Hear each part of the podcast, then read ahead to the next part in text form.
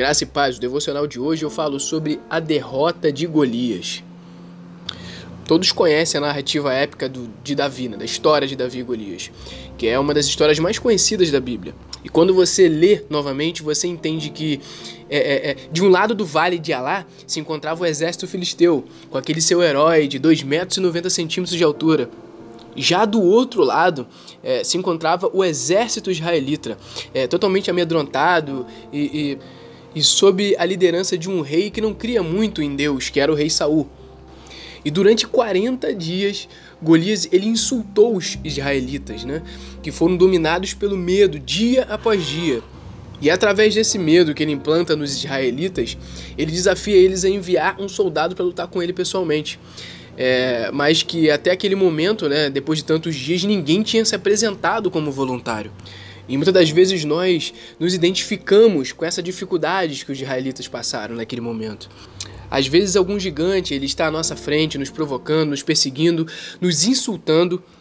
E talvez com tudo isso nós tenhamos medo, sentimentos ruins vêm ao nosso pensamento, talvez a ira, o sentimento de rejeição. Muitas das vezes pode ser até mesmo um vício. Qualquer coisa que seja um obstáculo na sua vida. Independente é, do que seja, ele vem roubando a sua paz dia após dia. Muitas das vezes a gente tenta ignorar as provocações, é, reprimido, é, tentando paralisar para seguir em frente, mas nem sempre é a solução. Muitas das vezes nós temos que enfrentar os gigantes, os problemas, para que eles saiam da nossa vida.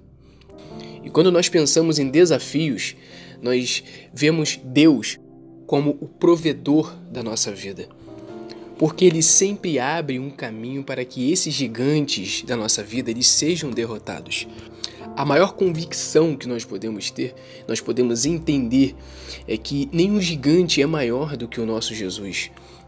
E na verdade, se você parar para pensar e analisar, ele já derrotou todos os gigantes da sua vida quando ele veio para essa terra, suportou o inferno por você na cruz e ressuscitou do sepulcro para que você pudesse se libertar da probabilidade de ter uma vida condenada pelo pecado. Ele veio libertar-nos dos gigantes que nos levam contra nós mesmos e que, na maioria das vezes, nos deixam paralisados de medo. O gigante do medo, ele pode se fixar dentro de nós, ele pode começar a tentar nos dominar, ele pode desmoralizar-nos e, e muitas das vezes diminuir a glória de Deus no nosso interior pode consumir a nossa vida, desgastar nosso senso de confiança, roubar o nosso sono, nos cegar, nos impedir de louvar a Deus, porque o medo ele é gigante. Ele é implacável, mas porém ele é derrotado pelo poder de Jesus. A solução para enfrentar os problemas, os medos, não é simplesmente a determinação, mas a fé em Jesus. Não é simplesmente dizer medo, vai embora, mas é confessar: eu tenho confiança que Jesus é o maior do que qualquer gigante que aparece na minha vida. E aí Paulo vai afirmar para a gente lá em Romanos capítulo 10, versículo 17, que a fé vem pelo se ouvir a mensagem. E a mensagem ela é ouvida mediante a palavra de Cristo. Quando você enxerga e ouve a Deus na sua palavra, e pela sua palavra, ela permite que você consiga enxergar e ouvir que ele é maior do que seu gigante. Isso fortalece a sua fé e acaba se tornando a pedra que silencia o gigante que já foi derrotado. Então, identifique hoje a causa do seu medo. Coloque nas mãos de Deus. Não se esqueça de que todas as coisas são possíveis para Deus, assim como está escrito em Mateus capítulo 19, versículo 26. E ele é capaz de superar esses gigantes. Lembre-se sempre que Jesus prometeu estar conosco, assim como está escrito em Hebreus capítulo 13, versículo 5. Diga o nome daquilo que rouba seu sono à noite, descanse no Senhor que prometeu cuidar de você. Louve com a sua boca e enxergue o poder de Deus em sua vida. Reconheça o seu amor e saiba que ele sempre irá vencer todo e qualquer gigante. As misericórdias do Senhor são inesgotáveis.